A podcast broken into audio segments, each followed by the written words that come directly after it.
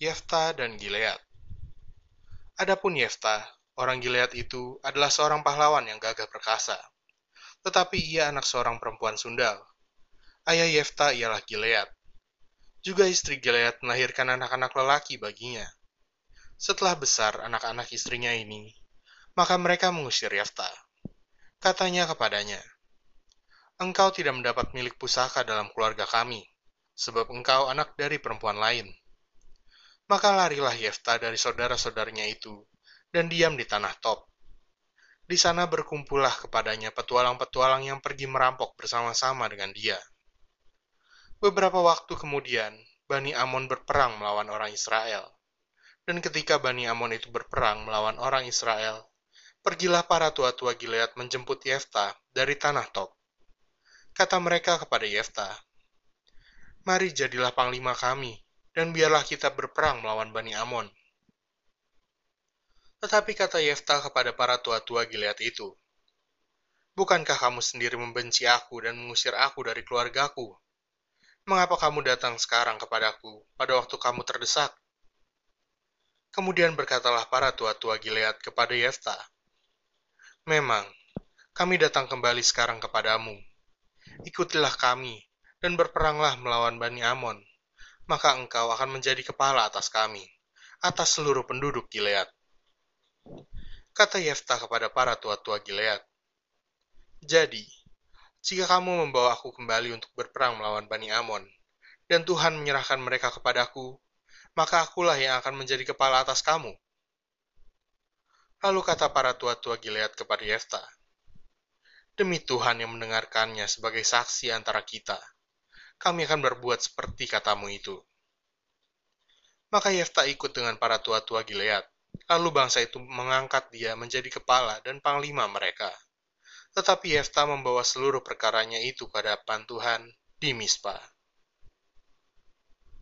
Yefta dan Bani Amon Kemudian Yefta mengirim utusan kepada Raja Bani Amon dengan pesan, Apakah urusanmu dengan aku, sehingga engkau mendatangi aku untuk memerangi negeriku? Jawab Raja Bani Amon kepada utusan Yefta. Orang Israel, ketika berjalan keluar dari Mesir, telah merampas tanahku, dari sungai Arnon sampai ke sungai Yabok, dan sampai ke sungai Yordan. Maka sekarang, kembalikanlah semuanya itu dengan jalan damai. Lalu Yefta mengirim pula utusan kepada Raja Bani Amon, dengan pesan. Beginilah kata Yefta. Orang Israel tidak merampas tanah orang Moab atau tanah Bani Amon, sebab ketika berjalan keluar dari Mesir, orang Israel melalui padang gurun sampai ke laut Teberau dan diam di Kades. Ketika itu, orang Israel mengirim utusan kepada Raja Negeri Edom dengan permintaan, Izinkanlah kiranya kami berjalan melalui negerimu ini. Tetapi Raja Negeri Edom tidak mau mendengar. Mereka mengirim juga utusan kepada Raja negeri Moab. Tetapi Raja ini menolak. Maka orang Israel tinggal di Kades. Kemudian mereka berjalan melalui padang gurun, menempuh jalan keliling tanah Edom dan tanah Moab, lalu sampai ke sebelah timur tanah Moab. Maka berkemahlah mereka di seberang sungai Arnon, dengan tidak masuk daerah Moab, sebab sungai Arnon itulah batas daerah Moab. Lalu orang Israel mengirim utusan kepada Sihon, raja orang Amori, raja di Hesibon, dan orang Israel meminta kepadanya, Izinkanlah kiranya kami berjalan melalui negerimu ini sampai ke tempat yang kami tuju. Tetapi Sihon tidak percaya kepada orang Israel yang hendak berjalan melalui daerahnya itu. Maka dikumpulkannya lah seluruh rakyatnya. Ia berkemah di Yahas, lalu berperang melawan orang Israel. Tetapi Tuhan, Allah Israel, menyerahkan Sihon dengan seluruh rakyatnya ke dalam tangan orang Israel, dan mereka dikalahkan, sehingga orang Israel menduduki seluruh negeri kepunyaan orang Amori, penduduk negeri itu. Demikianlah dimiliki orang Israel, seluruh daerah orang Amori itu, dari sungai Arnon sampai ke sungai Yabok, dan dari padang gurun sampai ke sungai Yordan. Maka sekarang Tuhan, Allah Israel, telah merebut milik orang Amori bagi Israel umatnya. Apakah engkau hendak memiliki pula tanah mereka itu? Bukankah engkau akan memiliki apa yang diberi oleh Kasmos Allahmu? Demikianlah kami memiliki segala yang direbut bagi kami oleh Tuhan, Allah kami. Lagi pula, apakah engkau lebih baik dari Balak bin Zippor, Raja Moab? Pernahkah ia menuntut hak kepada orang Israel? Atau pernahkah ia berperang melawan mereka? Ketika orang Israel diam di Hesibon dengan segala anak kotanya, di Aroer dengan segala anak kotanya, dan di segala kota sepanjang kedua tepi sungai Arnon selama 300 tahun. Mengapa pada waktu itu engkau tidak melepaskan kota-kota itu? Jadi, aku tidak bersalah terhadap engkau, tetapi engkau berbuat jahat terhadap aku dengan berperang melawan aku. Tuhan, hakim itu, dialah yang menjadi hakim pada hari ini antara orang Israel dan Bani Amon. Tetapi Raja Bani Amon tidak mendengarkan perkataan yang disampaikan kepadanya oleh utusan-utusan Yefta. Nazar Yefta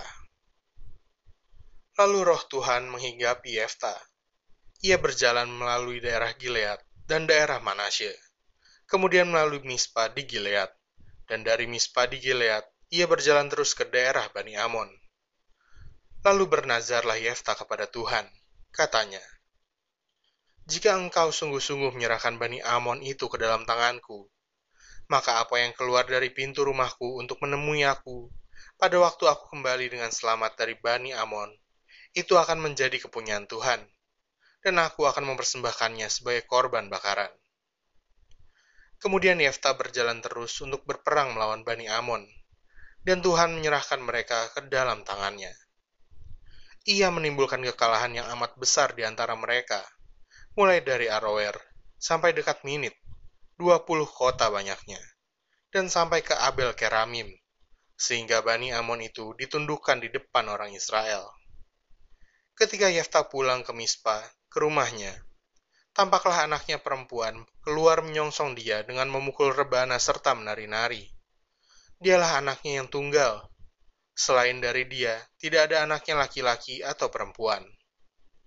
Demi dilihatnya dia, Dikoyakannya lah bajunya sambil berkata, Ah, anakku, engkau membuat hatiku hancur luluh, dan engkaulah yang mencelakakan aku. Aku telah membuka mulutku bernazar kepada Tuhan, dan tidak dapat aku mundur. Tetapi jawabnya kepadanya, Bapa, jika engkau telah membuka mulutmu bernazar kepada Tuhan, maka perbuatlah kepadaku sesuai dengan nazar yang kau ucapkan itu karena Tuhan telah mengadakan bagimu pembalasan terhadap musuhmu, yakni Bani Amon itu. Lagi katanya kepada ayahnya, hanya izinkanlah aku melakukan hal ini.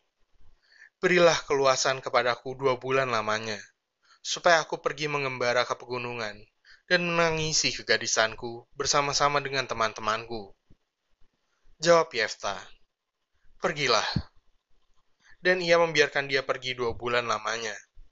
Maka pergilah gadis itu bersama-sama dengan teman-temannya menangisi kegadisannya di pegunungan. Setelah lewat kedua bulan itu, kembalilah ia kepada ayahnya, dan ayahnya melakukan kepadanya apa yang telah dinazarkannya itu. Jadi gadis itu tidak pernah kenal laki-laki, dan telah menjadi adat di Israel, bahwa dari tahun ke tahun anak-anak perempuan orang Israel selama empat hari setahun meratapi anak perempuan Yefta, orang Gilead itu.